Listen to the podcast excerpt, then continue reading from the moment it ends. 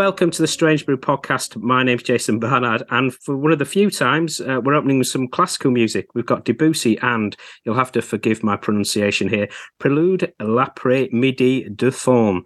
That's one of the highlights from the George Martin Painter in Sound pre Beatles productions and classical influences set that's part of the uh, Cherry Red family. And I've got the perfect podcast guest to talk me through the early period of George Martin's life as well as his pre Beatles productions. I've got one of the uh, leading authorities on the Beatles and author of two of the acclaimed biographies of George Martin. The first being Maximum Volume, which features uh, George's early years, which covers this set as well, as well as Sound Pictures, which is uh, the post 1966 era. And of course, also host of Everything Fab 4 podcast. A huge welcome, Ken Womack. Oh, well, thank you so much for having me. And what a wonderful subject to discuss, especially after this, uh, the release of this great new collection. This is the influence element of the podcast, which we opened with. And you uh, write about George gravitating to the upright piano and, and playing things like chopsticks. So, from an early year, he had a real aptitude for music. Absolutely, and it's uh, you know, in a, in a lot of ways, it's just a wonder uh, that he's able to get to music in the first place, right? Given his background and uh, really the social standing and class of the family. But fortunately, they had an uncle who worked in a piano factory. Those that know about George Martin a bit more know this, but certainly the image he projected was very upper middle class. But actually, he was from his family background really working class, and this also was in the post depression era as well. So not much money was going around either. No, and his father, who was a master carpenter, like a lot of folks, spent many of those depression years out of work and uh, unable to to eke out a living. Uh, his wife had to, uh, of course, supplement their income.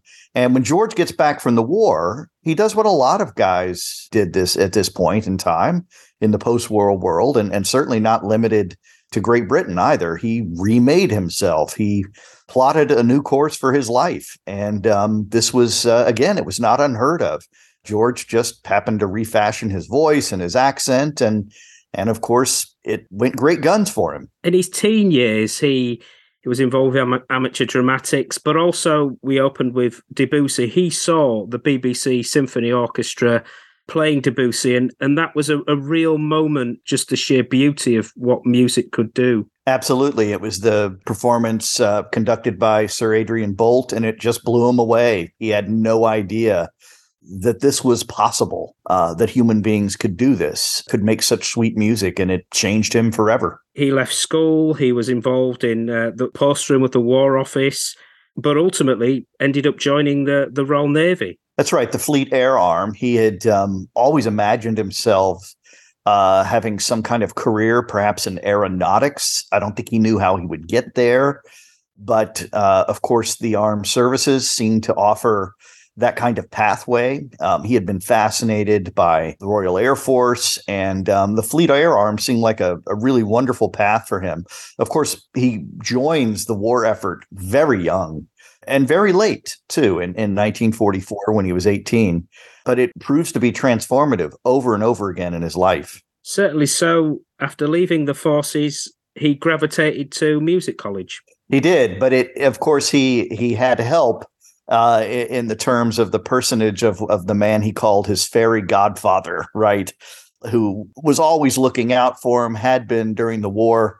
You know, when we think about the war effort, whether it's the war effort today in our digital era or the war effort back in those days, um, you know, folks tend to lend a hand with the uh, the folks who are off risking their lives for our nations. And in this case, it was a fellow named S- Sidney Harrison who really looked out for George, uh, had taught him some musical notation uh, via correspondence during the war. And then after the war, um, used his influence to find space for George to attend the Guildhall School of Music and Drama. July 1950, when he graduated, and it doesn't seem that long, basically, the span of the summer before he was um, joining Parlophone. That's right. In fact, uh, it was uh, an interview that once again um, Sidney Harrison, I guess, in his final act on behalf of George, made possible, and uh, and that was to to get that interview with a fellow named Oscar Preuss, and uh, Oscar was head of that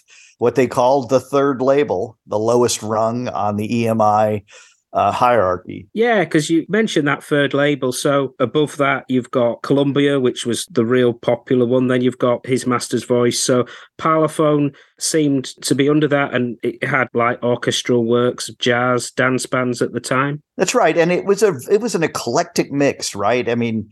You know, Mark Lewisohn, when we were first talking about this years ago, and I was talking about this project, he said to me, you know, don't be fooled. Sure, it was uh, the least profitable label, it was eclectic. Yes, they threatened to mothball the thing, but at the same time, right, it was the interesting place where sounds could be shared and heard uh, that might not have had a shot otherwise. Absolutely. And as uh, George found his footing, he began to sign artists off his own back as he became established. And one of the pivotal figures that he collaborated was Ron Goodwin in, in that era as well. And I think he recorded hundreds of times with many different artists uh, with Ron. He does. Now, we need to remember, too, in that time and, and the new collection of George's music really underscores this well. That is, that during that period, you had the great band leaders, and Ron was an expert arranger and band leader. And so for George, this was a collaboration that gave him space to make new music and, and to do so in a hurry. Consequently, they were putting out lots and lots of material during those days at Parlophone. And this was the time when George was acquainting himself with the Abbey Road spaces from Studio 1 to 2 and 3. And the dynamics and size of those studios varied depending on what type of session he worked on. Yeah, and he was cutting his teeth in so many ways, right? Almost firsthand um, mm-hmm. as he was doing the jobs, as he was working for Preuss at first and then later when he succeeded Preuss as head of the label, no one thought he would succeed, but of course, as we know, he does and admirably, and of course, uh, creates a, a, whole space for for comedy at EMI. But he learns the ins and outs of the studio. I I was there with Ken Townsend a few years ago, and we were we were walking the halls, and we finally got into one of those those front rooms you can see that have windows looking out onto Abbey Road. And he said, Well, this is where George sat. it sat right there in the front. He said he, this was his window. He could look out on the car park. It's easy to imagine George, particularly in his younger days when, you know, he barely knows what EMI stands for and he's trying to make a career. Just very exciting times uh, as he began to really create a space for himself and the music that he wanted to bring to rock and roll because he wanted an act of his own. He always had his eyes set on the pop charts the example that we give here of, of skiffling strings, which was George recording with uh, Ron Goodwin and his orchestra, is an interesting one in that it was uh, an idea of making a skiffle type record, but with an orchestral arrangement. Yes. And, uh, you know, it was a natural move, right? He wanted to blend his talents and his education. After all, he had studied for three years at the Guildhall. Uh, he had studied arrangement and adaptation uh, etc. And so this was natural for him was to bring these sounds together. And as we also know, it would come in handy later. Again, I, am not sure how many people know this, but Skiffling Strings was renamed Swinging Sweethearts and released in America and, and became quite a notable hit. Right. And, and of course, it taught him very significantly about the timelessness of certain sounds and certain genres, right? Uh, that you could blend them and create lasting melodies. And so, so much of this great work is done in advance of the Beatles. And yet, once they come into his orbit and they bring their talent and musicianship, which of course grows by leaps and bounds almost by the day, if not the week or the month, he's able to bring in these elements and experiences to their world. And that's when they start to create something really extraordinary.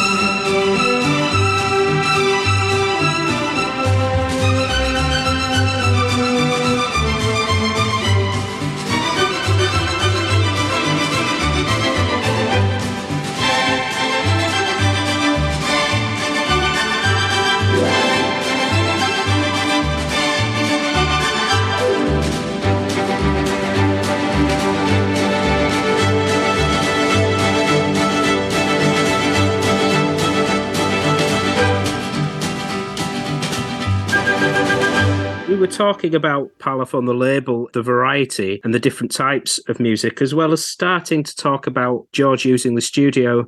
And this next example is a, a really good example of that. So we've got Peter Ustinov Mock Mozart, which was released in 1953. He had very little tracks, was able to layer the sounds and create something that was more adventurous given the, the very limitations of the studio. He was, and and of course the backstory is just charming about this song. You know, he a song for lack of a better word, it's a concoction, and as you said, it has a, a, very limited sound palette in terms of the real estate in the studio he can use to create it. Of course, Ustinov is having just a wonderful time creating hmm. these voices and sounds. But what's so remarkable and charming about it is the way that he sort of goes headfirst into this project and really pushes it. And he sort of goes without permission for a little bit, which is kind of a knack uh, that he had for how he'd approach a lot of things. He kind of barreled forward before he even went to what they called the monthly meeting, where you would talk about all of the new releases. And it was really his chance to test out this idea. And of course uh, it would uh, pay dividends later when he would work with other comedians. But what a what a fantastic moment. And it was a, a moment that proved that george was right about uh, the coming appetite for satire and uh, for this kind of spoken word humor recorded music etc this was the start of that era where those comedy records and different types of comedy records with the experimentation really started to come to the fore. So, although Mock Mozart didn't sell that many copies, it was a great example of George using the studio in different ways with an aspect of the music industry that was very, very big at the time or, or would become big. Yeah. And, and, you know, when you listen to Mock Mozart, which may sound primitive to our ears today, but when you listen to it, and I, I love teaching work like this to my students because what we're able to do, even though comedy is not timeless and they may not be laughing out loud at, at this and feeling like it's side splitting comedy in our current day, what is interesting um, and I, I, believe always will be, is the fact that what George is engaged in when he makes records like this especially with very limited technology, is problem solving, right? He is mm. trying to, he has an idea. He and Ustinov have a collaboration and some ideas about how they want this music to sound. And the studio is limited. They realize that they're working inside specific limitations, and yet they do it anyway.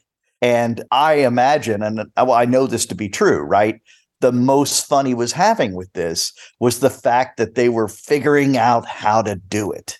And that's exciting right? When you're you're solving a problem and you're bringing the vision the sound vision in your head into being. And uh, you can just tell when you listen to this they're having a wonderful time doing it.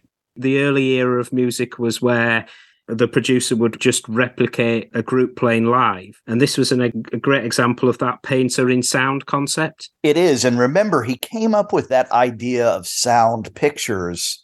Uh, he had crafted it thinking about the Impressionists and about the notion of the kind of art that they would make. And for him, it was a good metaphor for what you could do uh, what you could do in the recording studio. And of course, we've all benefited from his experimentation.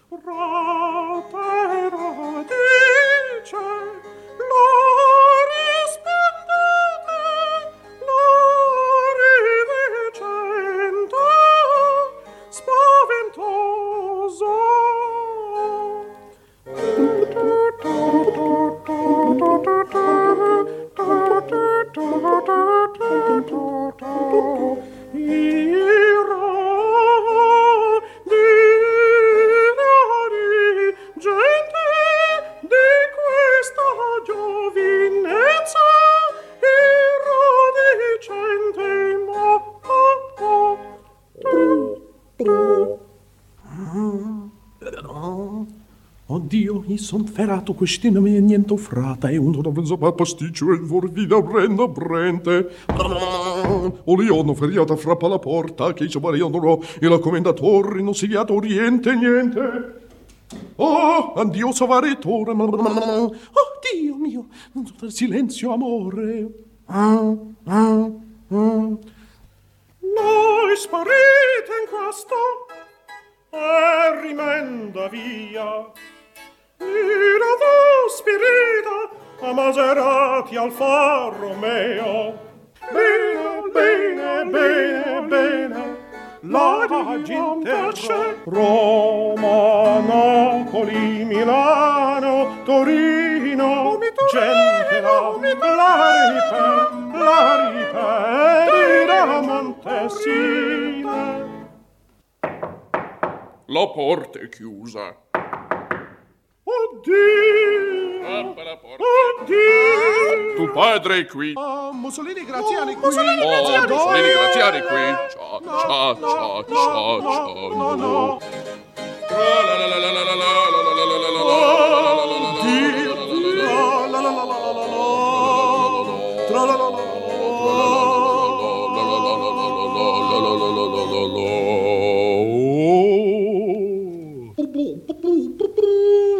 grande carnevale, oh bella cannibale, Oh buona festivale, oh gioia cattedrale, Oh Benito, Benito, Benito, Benito, Benito, Benito, Benito,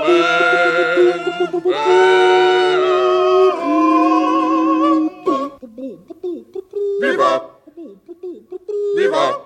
Viva! Viva! Viva! And next, we have a figure that is very familiar in Beatles lore. We have Dick James and Robin Hood.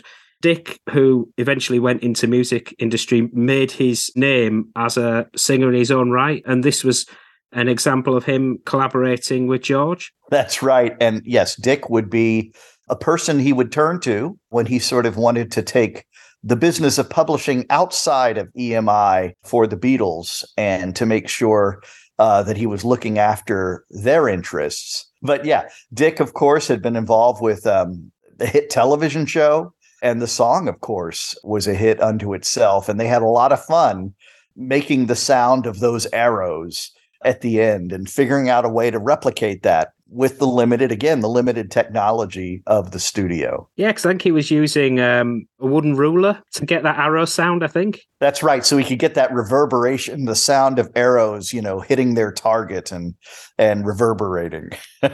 You can hear it's a, a lot of fun, the sound of school children on, on that record as well. That's right. And George loved that. He loved, you know, giving all sorts of folks the opportunity to participate in the enterprise of making this song. And it led to some of the song's success, the idea of these kids, you know, having fun and making music and, and sharing in, in the process. But uh, it's one of his hallmarks, and it would become a hallmark of the Beatles too, to create a kind of event out of the moment. If you're going to bring folks in to do something that they don't normally do, you know have at it. And he would often do this. He would often look for for ways for folks to share in the experience. I mean take for example february 1967 when they're recording a day in the life and uh, oh the orchestra's there and they're participating in something momentous. And uh, george was always wonderfully cognizant of those sorts of things. And that song and, and the ITV series remained popular for, for many, many decades later here, here in the UK. And actually, there's another Beatles link in that uh, Peter Asher and his sister Jane actually made their TV debuts in that program as well. That's right. And by the same token, right, everybody is uh, you know, if you're a kid in those days, you're watching, you know, you're watching these shows and and those include kids named John Paul, George and Ringo, right? they were familiar with this kind of work and they must have just been uh blown away when they learned about how George created those sounds.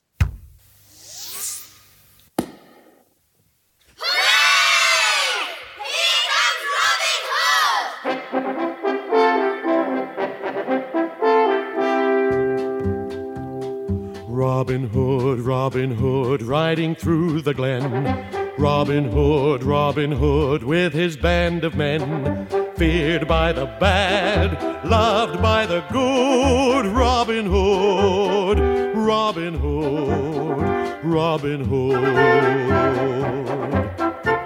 He called the greatest archers to a tavern on the green. They vowed to help the people of the king. They handled all the trouble on the English country scene and still found plenty of time to sing. Robin Hood, Robin Hood, riding through the glen. Robin Hood, Robin Hood, with his band of men. Feared by the bad, loved by the good. Robin Hood, Robin Hood, Robin Hood.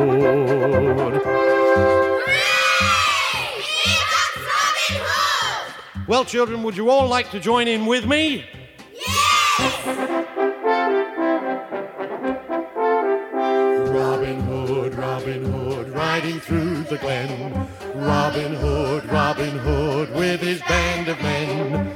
Feared by the bad, loved by the good. Robin Hood, Robin Hood, Robin Hood. He came to Sherwood Forest with a feather in his cap, a fight and ever looking for a fight. His bow was always ready, and he kept his arrows sharp. He used them to fight for what was right.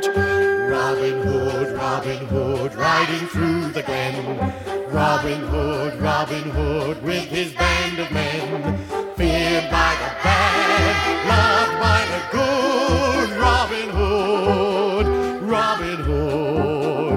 Robin Hood.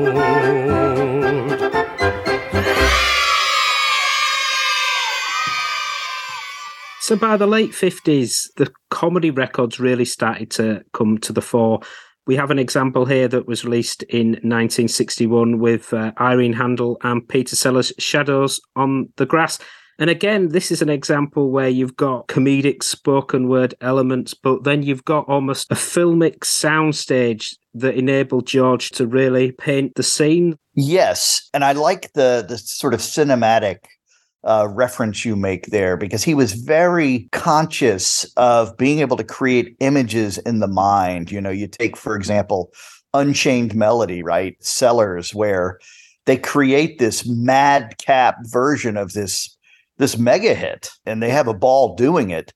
George loved, clearly loved doing that kind of work and being able to create those sounds in the studio. And obviously the beatles would learn this track this gift too. You know we have the new release of of revolver. You can hear yellow submarine and and all those wonderful sound effects that they just had a blast recording. But I don't know that enough work has been done, even exploring the role of of what George did in, particularly in the 1950s, the late 1950s, in creating this space for comedy and particularly the kind of satire that folks like Sellers uh, Sellers would carry out. And of course, by the early 1960s, we've got a full fledged satire boom taking place, right? It's called the British satire boom. Uh, and it's on the heels of the angry young man movement. And folks like George were helping to create a home for some of the great comedy of the world that will become influential. You know, you can draw it a line right on through the present day from a lot of the work that they're doing there. You know, a lot of what Sellers did in his kind of darkly comedic way was to take the sacred cows of culture and skewer them unfailingly. You know, he would be in there taking stories, literature, great songs, and great art, and without uh, fear uh, fearlessly. he would uh, he would satirize them, and again, George helped create the firmament for that place. You can really hear, or you can really see how George was starting to challenge himself or learn more in the studio. I, I think with Shadows on the Grass, for example, the original version of it was almost 12 minutes, and George and his engineer were paring that back, having it in time. So, you, working on material like this was just the perfect grounding for the more experimentation and, and working with tape later that he did with the Beatles. That's right. And I'm glad you mentioned it in that way because to do this kind of work in that studio at that time, we all know how austere the studio was, how formal life could be at Abbey Road Studios. And here's George, just like you said, making this 12 minute version of a track. I mean, people, Ken Townsend has told me, people would get in trouble from the studio heads. He got in trouble and a bit of a talking to for creating artificial double tracking in 1966. You know, we, we don't do these sorts of things, you know. Uh, so George making a uh, a lengthy opus like that was taking a bit of a risk. You know, it was something that was going to be noticed by the powers that be at, at EMI, but but he knew it was essential to trying to capture these visions uh, that were in his head, in certainly Sellers' head, and and the other goons. That's the the essence of art.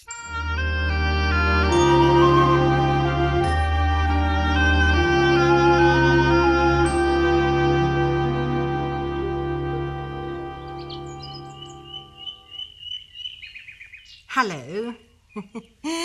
I've been watching you. I say I've been watching you feeding the birds. I Yes. think you're marvellous. Aren't they sweet? Yes, sir. I don't know how anyone can be cruel to dumb animals, do you? I think it's worse than murder because they can't speak. Excuse this somewhat crude attire, won't you? I was catching up with my sunbathing, hasn't it been gorgeous? Beautiful weather we have had. Yes, because I've tan a lot faster in a bikini, you know. but where's the use of frightening everybody to death? My goodness, you would not frighten me because when I saw you first, I said to myself, My goodness, what a beautiful woman. I would so very much like to know such a woman of beauty. oh, now I'll call that truly gallant. Shall I get up and take a bow? Please take one, by all means. you come here often, do you? well, I come here quite often, as I said, to feed these birds because I love the Yes. open air. Well, it's very nice, isn't it? I mean, it's private without being insulated, if you know what I mean. I can see you're like me. I will not go into a public park and mingle with a hoi polloi. I quite agree. I like to keep myself to myself. Oh, aren't there some shocking people about? I mean, even here. Well, there's one woman at our hotel. Well, she's more of a person, really. She fascinates me. Really? you know, anything in trousers she gravy eats to. Really? I think you scum. How plural can you get? And then they wonder, you know, that they end up as Exhibit A. I'm so lonely, you know, that I want to have conversation with you so, or someone. Ah, well, you've only yourself to blame, you know, because I can never resist a true gentleman. My Jove, they hard to come by nowadays. I should know. I was married straight out of the schoolroom, you know, to the most perfect gentleman that ever trod the earth. Really? I can see him now. On our wedding day, the tears was rolling down his face. He was so conscious of his trust. He'd promised Pops and Mama. Of course, they thought the worlds of me, you know. He'd promised Pops and Mama that I should never want, and my Jove, I never did. He gave me the most smashing home in Avalon Avenue. Do you know Dawson at all? Uh, no, no, I don't. Oh, well, they call it the Frinton of East 8, so that'll give you some idea. Everything a woman's heart could yearn for. He has uh, obviously left you very well uh, Oh, yes. off uh, like Oh, that with money. Well, yes, he did, but mind you, I've got the ample means to buy a splendid home any time I wish. Ah. It was Tufnell's one prayer to leave me comfortably off, but I'm very pleased I to mean, hear that. They do me very well, you know, at my hotel. Do you know the Royalston at all? It's very, very select, and the manager is a charming chap. He built Oakshott, you know, ex-naval type, and the staff's charming too. I'm afraid they spoil me thoroughly, you know. They give me a huge double room on the first floor with a private bath attached. Oh, well, it's almost equally as good as private because all the others are the Royal are business tapes, you know. They're almost always gone before yours truly has even opened her eyes. Oh, I'm afraid I'm a bit of a naughty girl like that. I love to lay in my beddy by, dreaming my dreams.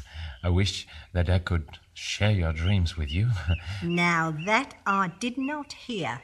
That I have decided completely to ignore. You're not nice to know, you know. I'm so sorry. I'm, I'm so full of enthusiasm to have your friendship, to receive great pleasure from knowing you that I said a stupid thing like that. Forgive me. I'm Oh. so very sorry. Oh, well, you're forgiven. I was just going to ask you back to Dindins with me. Well, I would love to come. Please ask me. They I keep will. a smashing table at the Royalston, you know. We nearly always have a second vegetable and always croutons with a soup. And if you ever feel like having half a bottle of Beaujolais, they practically fall over themselves backwards bringing it in for you. I always say, as long as there's enough to see me out, what happens afterwards, it's San Ferrian. Oh, you speak French. Un petit peu. Oh, but you have got a very fine accent, you Oh, know. you, your blue eyes. No, no, no. I, I mean it. Listen, uh, say this with me. Say this with me. We'll speak French together. Are you ready? Yes. Voulez-vous Voulez-vous? coucher avec moi ce soir? Oh, oh, you rotten egg. I'll set Bill Oakshot onto you. Oh, you know what it means. You know what it means. You're a woman of the world. oh, come on, let's go to my hotel and have a talk. I'd like to come and stand closer to you. What are you doing? No, nothing. Listen, I don't even know your name, you know? well, shall I tell you a very private name that Tufnell kept for me? Please, please. He used to call me Squidgy. Oh, no. Squidgy. Don't you think that's sweet? It's beautiful for you. It fits you so perfectly. Do you like this shade of blue? Yes. Uh, wh- wh- what is uh, what is that? It's called Blue Toast. Oh. Tufnell used to go crackers about me and anything blue. He used to say, Squidgy buy herself a blue nightie, make her eyes look like stars. Oh, that is so sad, so beautiful. I believe you're jealous. Oh. come along, come along. Now, shall we? What are you doing? Oh, I'm nothing. I'm just helping you from your deck chair. Well, pick my bag up then. All right. Come, let us go to your hotel. Yeah, I don't belong to you yet, you oh. know. I'm so pleased that I had the, the chance of meeting you, you know? It's a blank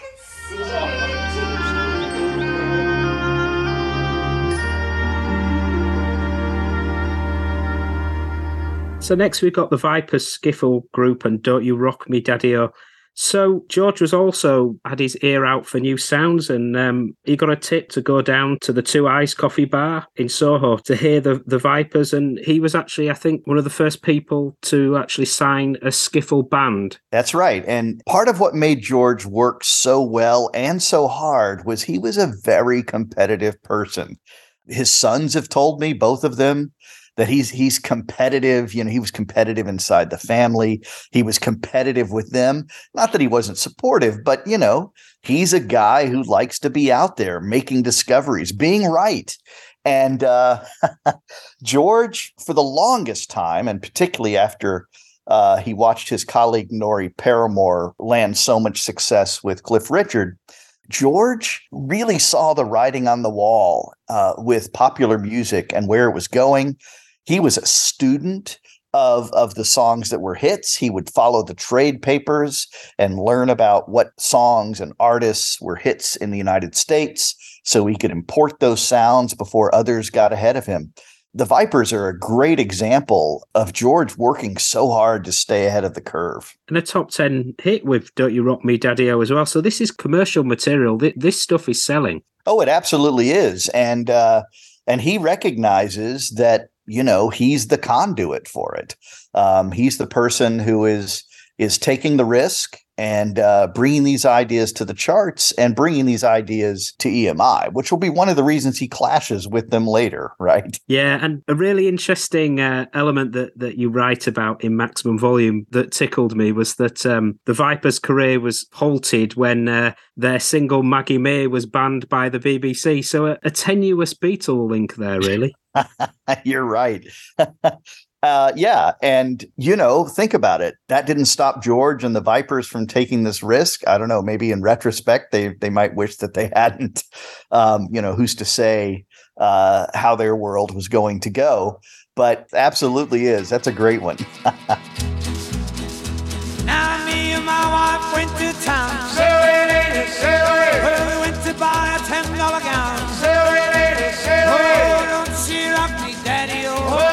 Rock me, daddy? Oh, don't she rock me, daddy, oh. Don't she rock me, daddy. Well, don't she rock me, daddy, oh. Don't she rock me, daddy, oh. Don't she rock me, daddy, oh. Don't she rock me, daddy, oh. Well, don't she rock me, daddy.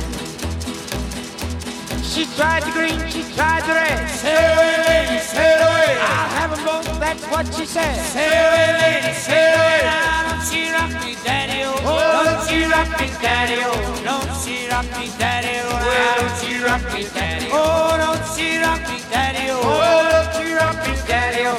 Don't she rock me, daddy, oh. Don't she rock me, daddy, oh. Well, she put one on and it looked a treat. Sail away, lady, sail away. Then found another man to meet. Sail away, lady, sail away. Now don't oh. she rock me, daddy, oh. Don't she rock me, daddy, oh. Don't she rock me, daddy, oh. Now don't she rock me, daddy. Oh, don't she rock me, daddy, oh. Don't she rock me, daddy, oh. Don't she rock me, daddy, oh. Now don't she rock me, daddy. Now, Mr. Lee, my girl alone. Sail away, lady, sail away. Well, she gets what she wants at home. Sail away, lady, sail away. Now, she rock me, daddy, oh. Don't she rock me, daddy, oh.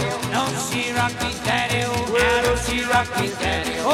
Don't she rock me, daddy, oh. Don't she rock me, daddy, oh. Don't she rock me, daddy, oh. Now, don't she rock me, daddy, oh. I'm going upstairs to pack my trunk. Sail away, oh, lady, sail away. Oh, Go find a bar and get me drunk. Sail away, oh, lady, sail away. Oh, don't she rock me, daddy, oh. Oh, don't she rock me, daddy, oh. Don't she rock me, daddy, oh. Yeah, don't she rock me, daddy. Oh, don't she rock me, daddy, oh. Don't she rock me, daddy, oh. Don't she rock me, daddy, oh. Don't she rock me, daddy, oh. So we've had Skiffle, and now we've got an example of George working on early British rock and roll. And around that time, George finds Jim Dale, and this is the single Don't Let Go. So again, George had his ear out for new sounds and uh, finding artists to fulfill that. He certainly did, and and George, of course, prided himself on his ear for vocalists who sounded like a front man, for example, or who has the propensity to to carry a group with their pipes. And so, of course, as we know, that was one of his first issues with the Beatles, trying to figure out who would be the guy until he realized he didn't need to worry about that in, in their particular case. But yeah, Jim Dale is a, a good example of George ferreting out a strong voice that they can take to the bank. And uh, I, I enjoy the Jim Dale collaboration very much and that part of George's story. And it wasn't that Jim Dale wasn't successful. I think uh, another of his singles, Be My Girl, was a significant hit. I think number two. But it was Jim Dale's manager that scuppered that, which showed the range of factors and, and people that were involved that, that come together to, to make a sustainable career or scupper a career. That's right. And, and of course, George learned many lessons uh, over the years about the external factors or the sometimes internal, closely related factors that could impinge upon a person's ability to have success, not to mention just the fickleness of the music charts, right? And anything that might be happening in that world. So, but he prided himself on being right. Uh, and sometimes he could be a little curmudgeonly about this kind of need to be a visionary, to see things and to be right about something. But well, when you look at George's record, nine times out of 10, he was correct. He used to say Brian Epstein would give him so much credit as a hit maker. And George Martin would be quick to poo poo that. And I understand that. But what he did better than anybody during this period, and, and so, so very well, was create arrangements that he knew in the right the right circumstances could be hits. And of course, he would call that, and, and the industry calls that head arrangement, finding the right sound, the right structure for a song, you know, leading um, what Can't Buy Me Love off with Can't Buy Me Love's chorus, and knowing that that's the way to create the hit there. And, and George was great at it.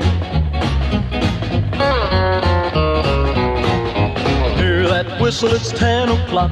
Don't let go, don't let go, Come on, baby, it's time to rock.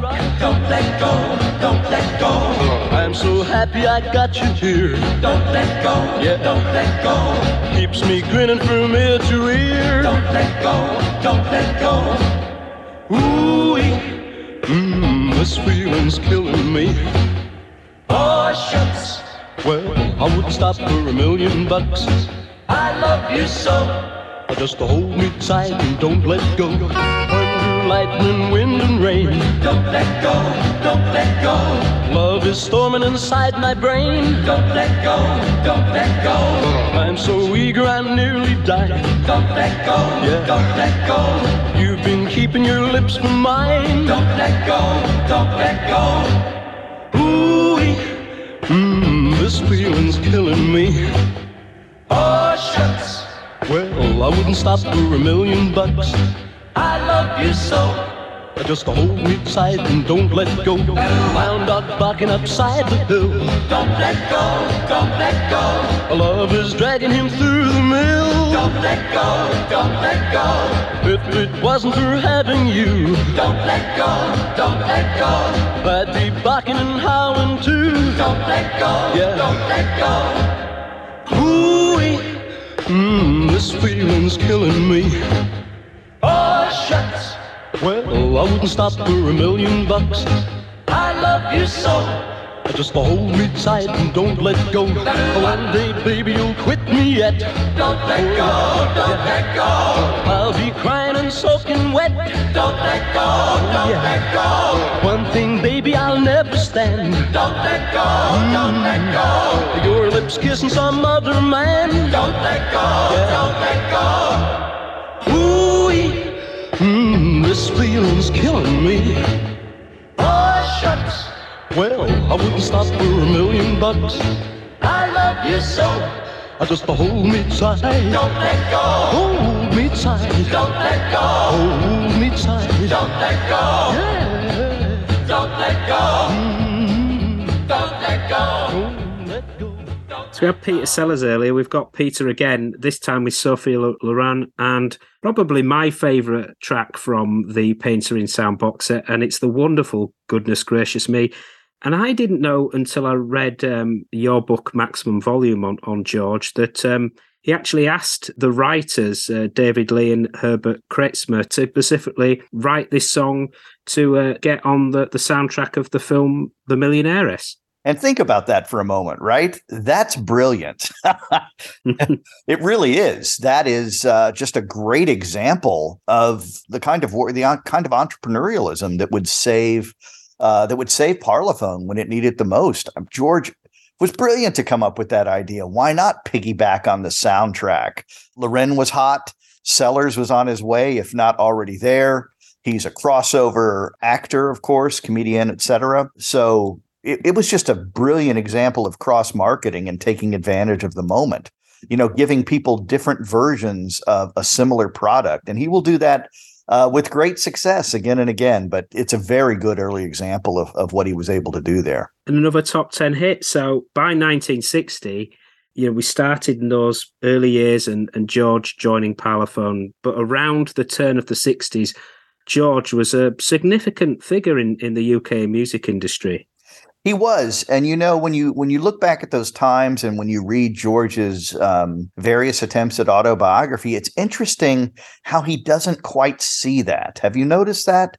That he Mm. almost doesn't realize that he is a man of some influence, that he is uh, that he has achieved something, uh, and that the industry has taken notice of the good works that he has done in in making a success uh, out of Parlophone. I mean, it was no secret that they were going to uh, dismantle it at one point, that there was a plan in the offing. So uh, it- it's interesting that George sometimes couldn't see that. And it was often because he would look to someone, again, like a Norrie Paramor and compare himself uh, to Norrie. Um, he always felt a little bit older than everybody else, given his years in the service, et cetera, uh, and, and having gone to school, of course. I think that sometimes would put on a kind of blind spot for him because you're right to point out he was a man of influence. People were noticing him, but uh, there's that that sad moment, right, when uh, he recounts his first number one, his first pure pop number one, which was with the trad jazz group, right, the Temperance Seven, and he's almost embarrassed by it, like that's not how he meant for it to happen. But uh, like you said, he wasn't an unknown quantity then. He was someone um, whom people admired uh, and even saw, to use a term from our own day, as an influencer.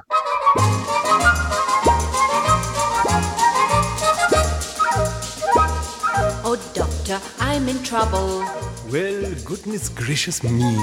For every time a certain man is standing next to me, hmm? a flash comes to my face and my pulse begins to race.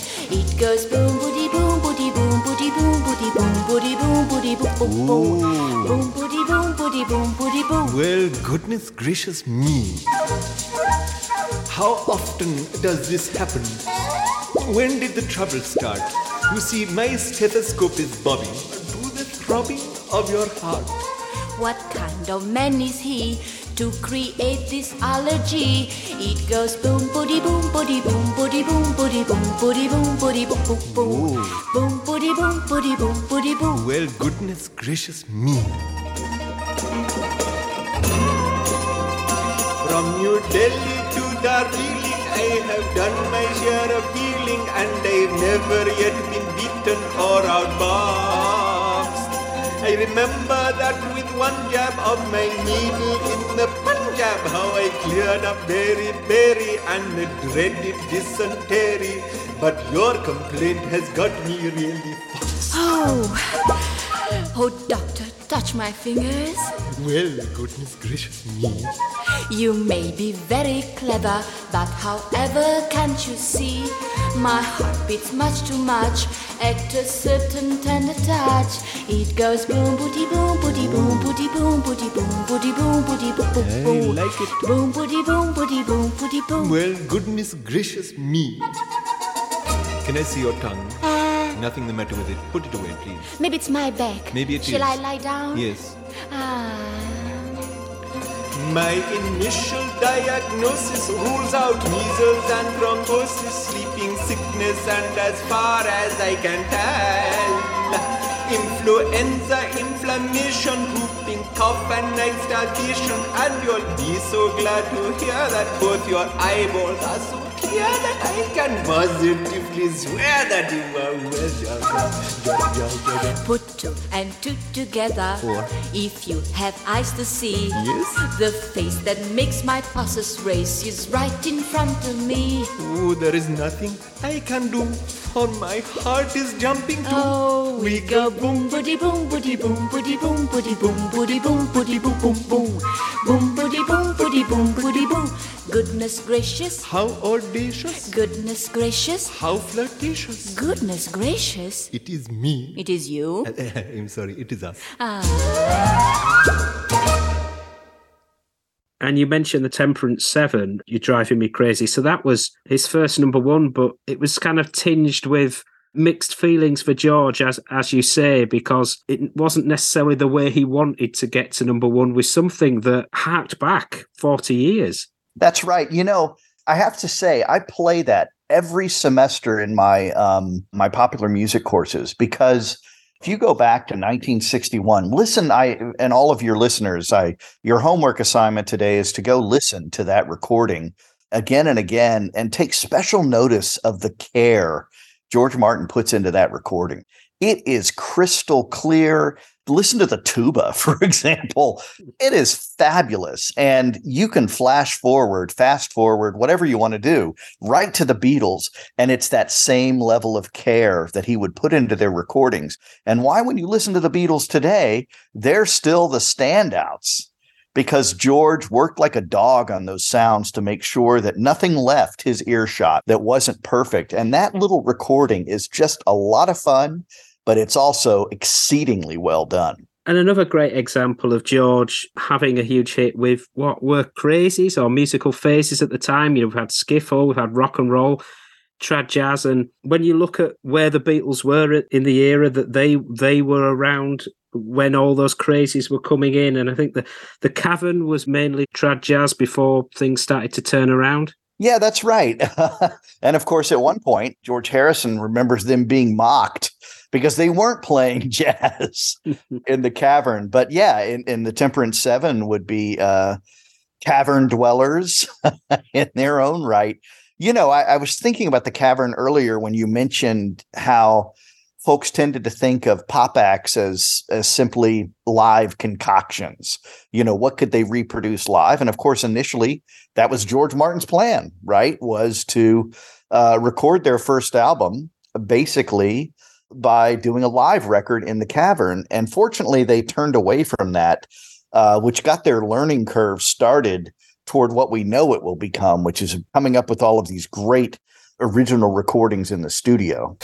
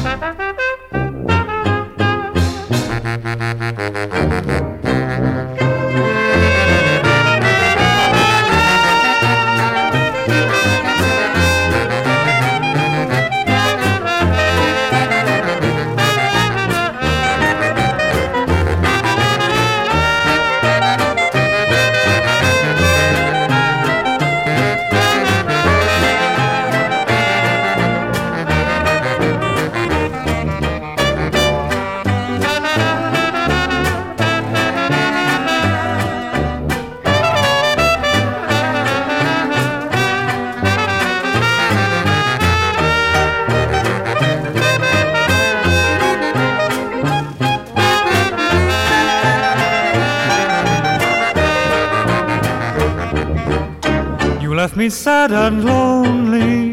Why did you leave me lonely? Cause here's a heart that's only for nobody but you. I'm burning like a flame, dear. I'll never be the same, dear. I'll always place the blame, dear, on nobody but you. You, you're driving me crazy. What did I do? Oh, what did I do? My tears for you make everything easy, clouding a sky of blue. How true were the friends who were near me to cheer me, believe me, they knew that you were the kind who would hurt me, desert me when I needed you. You, you're driving me. What did I do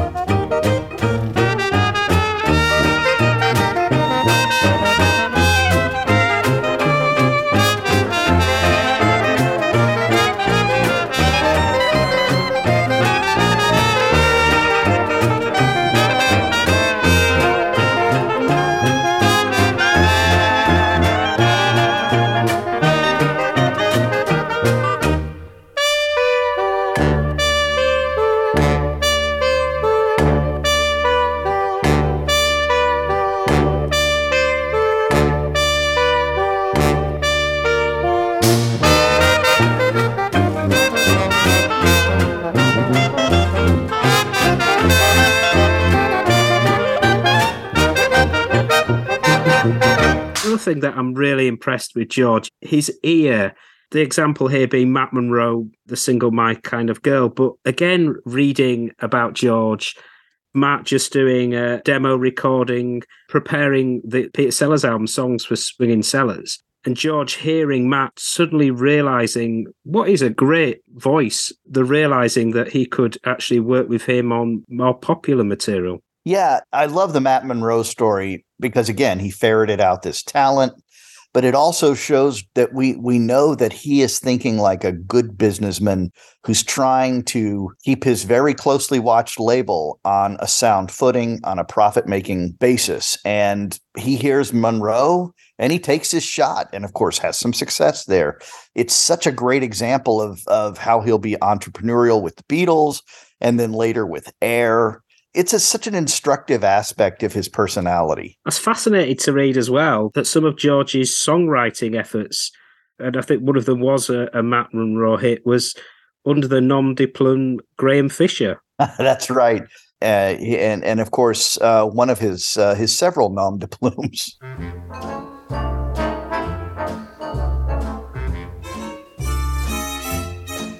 She walks like an angel walks. She talks like an angel talks, and her hair has a kind of curl. To my mind, she's my kind of girl. She's wise like an angel's wise, with eyes like an angel's eyes, and a smile kinda like a pearl. To my mind, she's my kind of girl pretty little face. That face just knocks me off my feet. Pretty little feet. She's really sweet enough to eat. She looks like an angel looks. She cooks like an angel cooks and my in a kind of world. To my mind, she's my kind of girl. Pretty little face, that face just knocks me off of my feet. Pretty little feet, she's really sweet enough to eat. She looks like an angel looks. She even cooks like an angel cooks. And my mind's in a kind of whirl. To my mind, she's my kind of girl. And my heart's kind of joy because she told me I'm her kind of boy.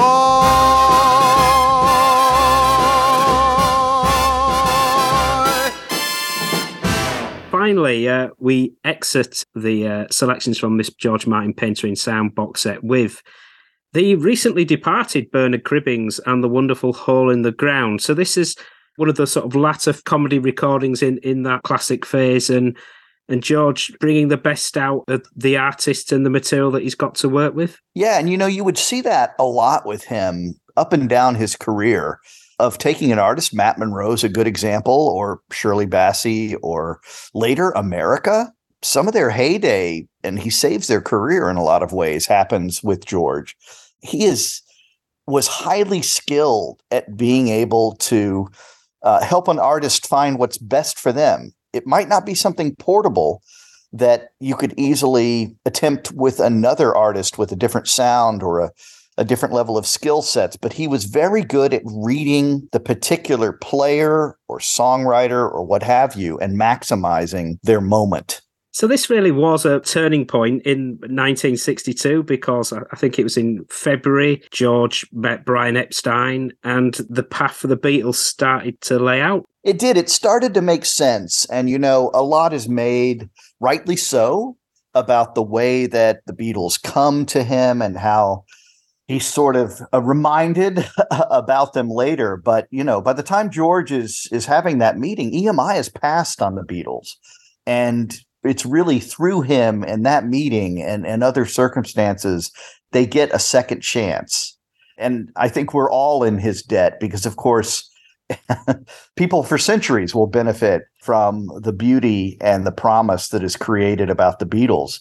But it sure doesn't happen. And it certainly doesn't happen the same way without George Martin. From hearing some of the selections in this set, you've just got echoes that would feature later in the Beatles. You've got Matt Monro and that sound that, that you could almost hear in, in yesterday, Temperance Seven. You've got Honey Pie, the humour and, and adventure of Peter Sellers, George's wonderful orchestral work that came out in um, across the career, but of course the, the, the Yellow Submarine material. So you can really see the groundwork and the foundations that were laid that really, really fully bloomed when he worked and evolved in the studio with the Beatles. Absolutely, you can. And you can hear him developing the skills and even a kind of tolerance, as you just said, for experimentation, for not prejudging what the artist is trying to do. Think about the level to which that will serve him well with the Beatles. When John Lennon walks in with Tomorrow Never Knows, or I Am the Walrus, or Paul and John have imagined the apocalypse at the end of a day in the life. Now they have the perfect producer who isn't going to necessarily poo poo their ideas before they've even given them a chance to succeed. And on this wonderful new set, you can really hear the firmament, the foundation for all of that great stuff to come. It's all there. You know, it's not just an apprenticeship, though. A lot of that uh, music is lasting and and powerful and memorable for its own its own regard. Totally. So just to say, um, highly recommended. Absolutely absorbing. George Martin, painter in sound, pre Beatles productions and classical influences. And I would heartily endorse reading Maximum Volume The Life of Beatles producer George Martin, the early years, 1926 to 1966, by Ken, in conjunction with this, because listening and reading this is absolutely fascinating. It's just great fun. And kudos to the folks for making this possible before we go? Anything to cover in terms of how people reach you and, and maybe what you're covering with Everything Fab 4 podcast? Gosh, so I have a website, everythingfab4.com, but um, I'm currently working on the life of another person who helped make the Beatles story possible, Mal Evans, their beloved roadie, and every man, man for all seasons, who helped make their lives and their music possible. So a lot of my time is going to that at the moment, but you know, like you, I, I love telling stories via podcast. I guess that's our own pictures and sound that we're painting, right? Absolutely. Well, Ken, uh, what a pleasure it is to speak with you. It's just fantastic to spend some time talking about George Martin and listening to his material and listening to material that um, many of us may not be as familiar with, but you can really see the echoes later with the Beatles. So thank you so much for your time, Ken. Absolutely. Thanks for all the good work you do.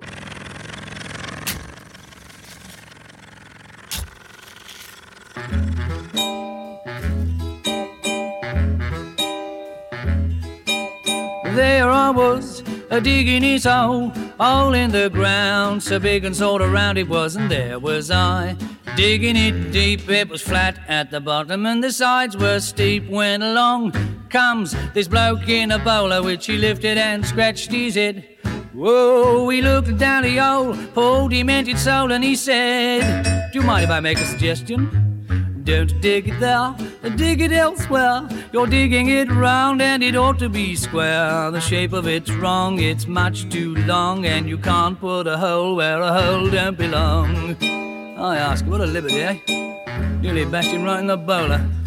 Well, there was I, a sturdy me oh, shoveling earth for all that I was worth. I was, and there was him, standing up there so grand and official with his nose in the air. So I gave him a look sort of sideways and I leaned on me shovel and sighed. Whoa, I lit me a fag and having took a drag, I replied, I just couldn't bear to dig it elsewhere. I'm digging it round cause I don't want it square. And if you disagree, it doesn't bother me. That's the place where the O's gonna be. Well, there we were discussing this hole, hole in the ground, so big and sort of round it was. It's not there now. The ground's all flat, and beneath it is the bloke in the bowler hat. And that's that. Thank you for listening to the Strange Brew podcast. If you do like the show, please consider a small donation to help keep the show archive online. It's 10 years since I started the podcast, and hosting fees are increasing over time. All your support keeps the show running and helps me get amazing guests. To support me, just go to thestrangebrew.co.uk where you'll see a donate button on the homepage. Thank you very much. Plus, any reviews on your podcast services help to spread the word too. Thank you.